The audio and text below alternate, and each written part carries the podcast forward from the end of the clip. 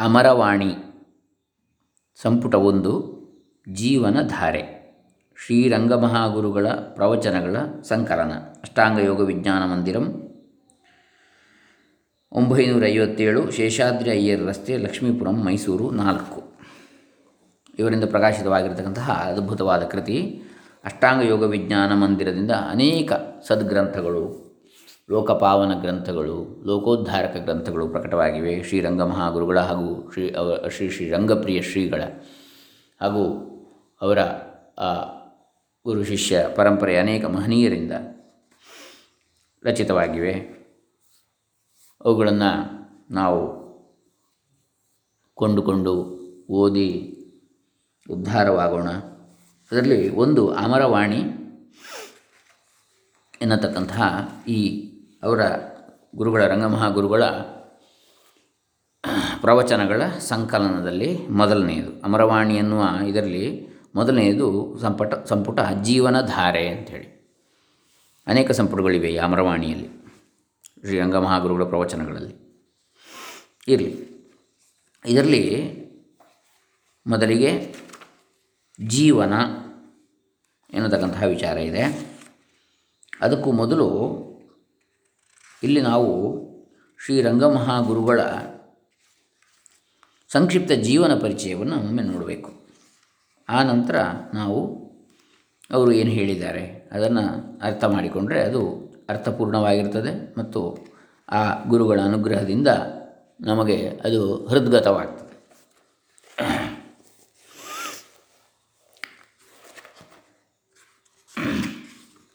ಹಾಗಾಗಿ ಆರಂಭ ಮಾಡೋಣ. ಸಚ್ಚಿದಾನಂದರೂಪಾಯ ಬಿಂದುನಾದಾಂತರಾತ್ಮನೇ ಆದಿಮಧ್ಯಾಂತಶೂನ್ಯಾಯ ಗುರುಣಾಂ ಗುರವೇ ನಮಃ ಸತ್ ಆನಂದ ಸ್ವರೂಪನಾದಂತಹ ಬಿಂದು ನಾದದ ಅಂತರಾತ್ಮನಾಗಿರತಕ್ಕಂತಹ ಆದಿ ಮಧ್ಯ ಅಂತ ರಹಿತನಾಗಿರತಕ್ಕಂತಹ ಅಂದರೆ ಅನಾದಿಯು ಅಮಧ್ಯವು ಅನಂತವೂ ಆಗಿರತಕ್ಕಂತಹ. ಗುರುಣಾಂ ಗುರವೇ ನಮಃ. ಗುರುಗಳ ಗುರುವಿಗೆ.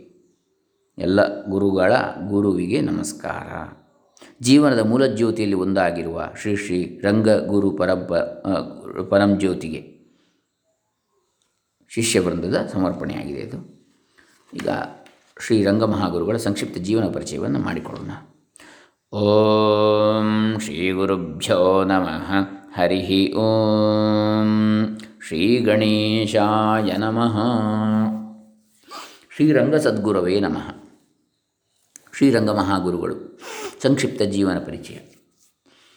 ಅಮರವಾಣಿ ಗ್ರಂಥಮಾಲೆಯ ಈ ಪ್ರಥಮ ಪುಷ್ಪವು ಪರಿಪೂರ್ಣವಾದ ಜೀವನ ದರ್ಶನವನ್ನು ಕುರಿತ ಅನ್ಯಾದೃಶ ಅನ್ಯಾದೃಶವೂ ಅಮೂಲ್ಯವೂ ಆದ ಕೃತಿರತ್ನ.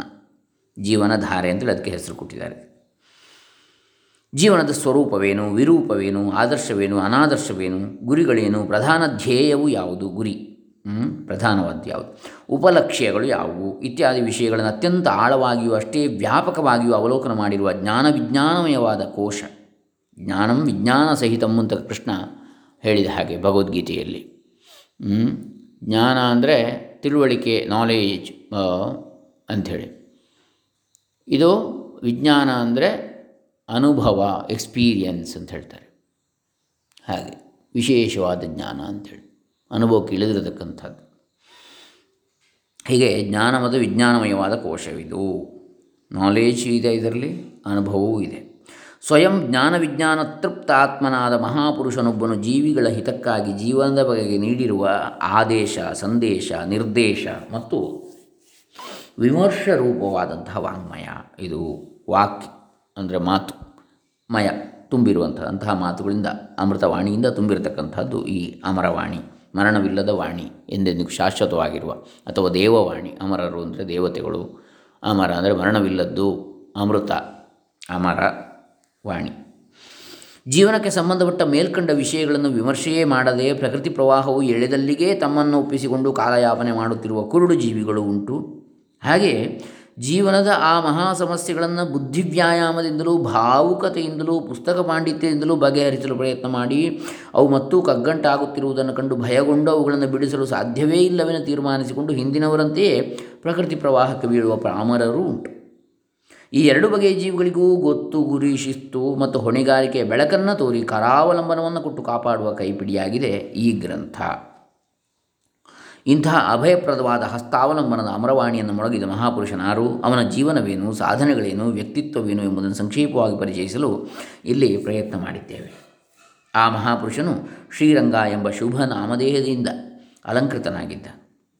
ಶ್ರೀನಿವಾಸ ರಂಗ ಎಂಬುದು ಮಾತಾಪಿತೃಗಳು ಅವನಿಗೆ ಕೊಟ್ಟಿದ್ದ ನಾಮಕರಣದ ಹೆಸರು, ಶ್ರೀನಿವಾಸ ರಂಗ. ಹತ್ತಿರದ ಬಂಧುಗಳು ರಂಗಸ್ವಾಮಿ ಎಂದು ಅವನನ್ನು ಕರೆಯುತ್ತಾ ಇದ್ದರು. ಮೈಸೂರು ಜಿಲ್ಲೆಯ ನಂಜನಗೂಡು ತಾಲೂಕಿಗೆ ಸೇರಿರುವ ಹೆಡತಲೆ ಎಂಬ ಗ್ರಾಮದಲ್ಲಿ ಪ್ರಮಾದೀಚ ಸಂವತ್ಸರದ ಕನ್ಯಾಮಾಸದ ಚಾಂದ್ರಮಾನದಿಂದ ಭಾದ್ರಪದ ಮಾಸ, ಕೃಷ್ಣ ಚತುರ್ಥಿ ಭರಣಿ ನಕ್ಷತ್ರದ ಪ್ರಥಮ ಪಾದದಿಂದ, ಕೃಷ್ಣ ಚತುರ್ಥಿ ತಿಥಿ ಭರಣಿ ನಕ್ಷತ್ರದ ಪ್ರಥಮ ಪಾದದಿಂದ ಕೂಡಿದ ಶುಕ್ರವಾರದಂದು ಕ್ರಿಸ್ತಚಕ ಹತ್ತೊಂಬತ್ತು ಒಂಬತ್ತು ಸಾವಿರದ ಒಂಬೈನೂರ ಹದಿಮೂರರಂದು ಆತನು ತನ್ನ ಜಗನ್ಮಂಗಲವಾದ ಜನ್ಮವನ್ನು ಗ್ರಹಣ ಮಾಡಿದ. ನಂಜನಗೂಡು ತಾಲೂಕಿಗೆ ಸೇರಿರುವ ಹೆಡತಲೆ ಎಂಬ ಗ್ರಾಮದಲ್ಲಿ ಪ್ರಮಾದೀಚ ಸಂವತ್ಸರದಲ್ಲಿ. ಶ್ರೀ ವೈಷ್ಣವ ಬ್ರಾಹ್ಮಣ ಪಂಗಡಕ್ಕೆ ಸೇರಿದ ತಿರುಮಲೈ ನಲ್ಲಾನ್ ಚಕ್ರವರ್ತಿ ಎಂಬ ಕುಲನಾಮಧೇಯದಿಂದ ಕೂಡಿ ಸಾಂಪ್ರದಾಯಿಕ ಸದಾಚಾರ ಸಂಪನ್ನರಾಗಿದ್ದ ಶ್ರೀ ತಿರುಮಲಾಚಾರ್ಯ ಎಂಬುವರು, ಎಂಬುವವರು ಅವರ ತೀರ್ಥರೂಪರು. ಪ್ರತಿಭಾ ಸಂಪನ್ನೆಯಾದ ಶ್ರೀಮತಿ ರುಕ್ಮಿಣಿಯಮ್ಮ ಅಥವಾ ರುಕ್ಮಿಣಮ್ಮ ಎಂಬ ಸಾಧ್ವೀಮಣಿಯು ಅವನ ಧನ್ಯ ಮಾತೃಶ್ರೀಯವರು. ಆತನ ಲೌಕಿಕ ವಿದ್ಯಾಭ್ಯಾಸವು ಪ್ರಾಥಮಿಕ ಮಟ್ಟದಿಂದ ಮೇಲಕ್ಕೆ ಏರಲಿಲ್ಲ. ಕಾರಣ ಮನೆಯ ಸನ್ನಿವೇಶಗಳು ಅದಕ್ಕೆ ಅನುಕೂಲವಾಗಿರಲಿಲ್ಲ. ಸಾವಿರದ ಒಂಬೈನೂರ ಹದಿಮೂರು ಆ ಕಾಲಘಟ್ಟ. ಇನ್ನು ಸ್ವಾತಂತ್ರ್ಯ ಪೂರ್ವ ಮತ್ತು ಅವನಿಗೂ ಆ ವಿದ್ಯಾಭ್ಯಾಸದಲ್ಲಿ ಹೆಚ್ಚು ಆಸಕ್ತಿ ಇರಲಿಲ್ಲ ಲೌಕಿಕ ವಿದ್ಯಾಭ್ಯಾಸದಲ್ಲಿ. ಆದರೆ ಅವನು ಸ್ವಾಭಾವಿಕವಾಗಿ ಮಹಾಬುದ್ಧಿಶಾಲಿ, ಸತ್ವ, ಸತ್ವವಂತ ಸ್ವಭಾವ ಸಹಿತ ಸ್ವಭಾವದಿಂದಲೇ ಸಹಜವಾಗಿ ಸಾಹಸಿ ಮತ್ತು ಪ್ರಕೃತಿಯನ್ನು ಗಂಭೀರವಾಗಿ ಅಧ್ಯಯನ ಮಾಡುತ್ತಿದ್ದವನು. ಅನ್ಯೇ ಮನುಷ್ಯೇಭ್ಯ ಎಂದು ಉಪನಿಷತ್ತು ಹೇಳುವಂತೆ, ಛಾಂದೋಗ್ಯ ಉಪನಿಷತ್ತು ಹೇಳುವಂತೆ, ಪ್ರಕೃತಿ ಮಾತೆಯು ಸಹಜವಾಗಿ ಬೋಧಿಸುವ ಪಾಠಗಳನ್ನು ಅವನು ಚೆನ್ನಾಗಿ ಅಭ್ಯಾಸ ಮಾಡಿದ. ಹಾಗೆಯೇ ಸಂಗೀತ, ಸಾಹಿತ್ಯ, ಚಿತ್ರ, ವೈದ್ಯ ಮುಂತಾದ ಕಲೆಗಳಲ್ಲಿಯೂ ಆಸಕ್ತಿಯನ್ನು ತೋರಿ ಅವುಗಳನ್ನು ತಾನೇ ಬೆಳೆಸಿಕೊಡ್ತಾ ಇದ್ದ. ಆದ್ದರಿಂದ ಲೌಕಿಕವಾದ ಶಾಲಾ ಕಾಲೇಜುಗಳ ವಿದ್ಯಾಭ್ಯಾಸ ಅಭಾವದಿಂದ ಕೊರತೆಯಿಂದ ಅವನ ಬೌದ್ಧಿಕ ಬೆಳವಣಿಗೆ ಏನು ಕುಂಠಿತವಾಗಲಿಲ್ಲ. ಹೆಡತಲೆಯಲ್ಲಿಯೇ ಇದ್ದ, ತನ್ನ ಹತ್ತಿರದ ಹಿರಿಯ ಬಂಧುಗಳಾಗಿದ್ದ ತಿರುಮಲೈ ಸತ್ಯಾಗಾಲಂ ಶ್ರೀನಿವಾಸ ದೇ, ದೇಶಿಕಾಚಾರ್ಯ ಎನ್ನುವವರಿಂದ ಆರಣ್ಯಕ ಉಪನಿಷತ್ತು ಮುಂತಾದ ವೇದದ ಮುಖ್ಯ ಭಾಗಗಳನ್ನು ಬಾಲ್ಯ ಪಾಠವಾಗಿ ಕಲಿತ ಅವುಗಳನ್ನು ಮುಂದೆಯೂ ಸಹ ನೆನಪಿಟ್ಟುಕೊಂಡಿದ್ದ. ಹದಿನೆಂಟನೇ ವಯಸ್ಸಿನಲ್ಲಿ ಮೈಸೂರಿನ ಮಹಾರಾಜ ಸಂಸ್ಕೃತ ಮಹಾಪಾಠಶಾಲೆಯಲ್ಲಿ ಎರಡು ಮೂರು ವರ್ಷಗಳ ಕಾಲ ಸಂಸ್ಕೃತ ಪಾಠದ ಶಾಸ್ತ್ರವೂ ಆಯಿತು. ಅವನಿಗೆ ಆಯಿತು. ಇದಕ್ಕೆ ಅವನು ಹೆಚ್ಚು ಬೆಲೆಯನ್ನು ಕೊಡಲಿಲ್ಲ. ಆದರೆ ಮೈಸೂರಿಗೆ ಬಂದ ಹೊಸದರಲ್ಲಿ ಅವನಿಗೆ ಯೋಗಾಸನ ಪ್ರಾಚಾರ್ಯರೊಬ್ಬರ ಪರಿಚಯ ಬೆಳೆಯಿತು. ಆ ಕಲೆಯಲ್ಲಿ ಅವನು ಪಡೆದ ಪ್ರಾವೀಣ್ಯದ ಫಲವಾಗಿ ಅವನಿಗೆ ಮೈಸೂರಿನ ಮಹಾರಾಜರು ಸ್ಥಾಪಿಸಿದ್ದ ಯೋಗ ಶಾಲೆಯಲ್ಲಿ ಶಿಕ್ಷಕ ಪದವಿ ದೊರೆಯಿತು, ದೊರಕಿತು. ಆ ಸಂಸ್ಥೆಯನ್ನು ಕೇವಲ ಆಸನಗಳ ಪಾಠಕ್ಕೆ ಸೀಮಿತಗೊಳಿಸದೆ ಪೂರ್ಣವಾದ ಯೋಗದ ಮಂದಿರವನ್ನಾಗಿ ಮಾಡುವ ಆಶಯ ಅವನಿಗಿತ್ತು. ಆದರೆ ಆ ವಿಷಯದಲ್ಲಿ ಅಲ್ಲಿನ ಮುಖ್ಯ ಶಿಕ್ಷಕರೊಡನೆ ಭಿನ್ನಾಭಿಪ್ರಾಯ ಉಂಟಾದ್ದರಿಂದ ಅವನು ಸಾವಿರದ ಒಂಬೈನೂರ ಮೂವತ್ತೆಂಟನೇ ಇಸ್ವಿಯಲ್ಲಿ ಆ ಸಂಸ್ಥೆಯ ವೃತ್ತಿಯಿಂದ ನಿವೃತ್ತಿ ಪಡೆದು ಸ್ವಗ್ರಾಮಕ್ಕೆ ಹಿಂತಿರುಗಿದೆ ಹಡತಲೆಗೆ. ಪೂರ್ವಾರ್ಜಿತವಾಗಿ ಬಂದ ಭೂಮಿ ಕಾಣಿಗಳನ್ನು ನೋಡಿಕೊಳ್ಳುತ್ತಾ ಜೀವನದ ಉಳಿದ ಮೂವತ್ತು ವರ್ಷಗಳನ್ನು ಅವನು ಹೆಡತಲೆಯಲ್ಲಿ ಕಳೆದ. ಪ್ರಕೃತಿಯ ಭೂಮಿ, ಅಲ್ಲಿಯ ಭೂಮಿಯು ಪ್ರಕೃತಿಯ ಅನಿಯತವಾದ ನಿಗ್ರಹಾನುಗ್ರಹಗಳಿಗೆ ಆಗಾಗ್ಗೆ ವಶವಾಗುತ್ತಿದ್ದರಿಂದ ಆರ್ಥಿಕ ಮುಗ್ಗಟ್ಟಿನಲ್ಲಿ ತನ್ನ ಜೀವನ ಯಾತ್ರೆಯನ್ನು ಆತನು ನಡೆಸಬೇಕಾಯಿತು. ಹೀಗೆ ಹೊರಗೆ ಪ್ರಕಾಶಕ್ಕೆ ಬರದೆ ಸಾಮಾನ್ಯ ಮನುಷ್ಯನಂತೆ ಜೀವನ ರಥವನ್ನು ನಡೆಸಿ ಕೀಲಕ ಸಂವತ್ಸರದ ಕುಂಭಕೃಷ್ಣ ಚತುರ್ಥಿಯ ಶುಕ್ರವಾರದಂದು ಚಾಂದ್ರಮಾನದಿಂದ ಫಾಲ್ಗುಣ ಮಾಸ ಕೃಷ್ಣ ಪಕ್ಷ ಚತುರ್ಥಿಯ ಶುಕ್ರವಾರದಂದು ಕ್ರಿಸ್ತಚಕ ಏಳು ಮೂರು ಸಾವಿರದ ಒಂಬೈನೂರ ಅರವತ್ತೊಂಬತ್ತು, ಹದಿಮೂರನೇ ಇಸ್ವಿಯಲ್ಲಿ ಹುಟ್ಟಿದ್ದು, ಅರವತ್ತೊಂಬತ್ತನೇ ಇಸವಿಯಲ್ಲಿ ಪರಂಧಾಮವನ್ನು ಸೇರಿಕೊಂಡು ಅವತರಿಸಿದ ಮತ್ತು ಪರಂಧಾಮ. ಇದು ಅವನ ಹೊರಗಿನ ಜೀವನದ ರೂಪರೇಖೆ. ಆದರೆ ಈ ಸಾಧಾರಣವಾದ ಜೀವನದ ಹಿನ್ನೆಲೆಯಲ್ಲಿ ಪ್ರಕಾಶಗೊಂಡ ಆತನ ಸಾಧನೆ ಮತ್ತು ವ್ಯಕ್ತಿತ್ವಗಳು ಅತ್ಯಂತ ಅಸಾಧಾರಣವಾಗಿದ್ದವು. ಅಂತಹ ಅದ್ಭುತ ಪುರುಷನು ಈ ಕಾಲದಲ್ಲಿ ನಿಜವಾಗಿಯೂ ಇದ್ದಿರಲು ಸಾಧ್ಯವೇ? ಅಥವಾ ಅವನು ಕೇವಲ ಕಥೆ ಕಾದಂಬರಿಗಳು ವರ್ಣಿಸುವ ಮನುಷ್ಯನೇ? ಎಂದು ಅಪರಿಚಿತರಾದವರು ಸಂಶಯ ಪಡುವಷ್ಟು ಮಹಿಮಾ ಮಹಿಮಾಪೂರ್ಣನಾಗಿದ್ದನು ಅವನು.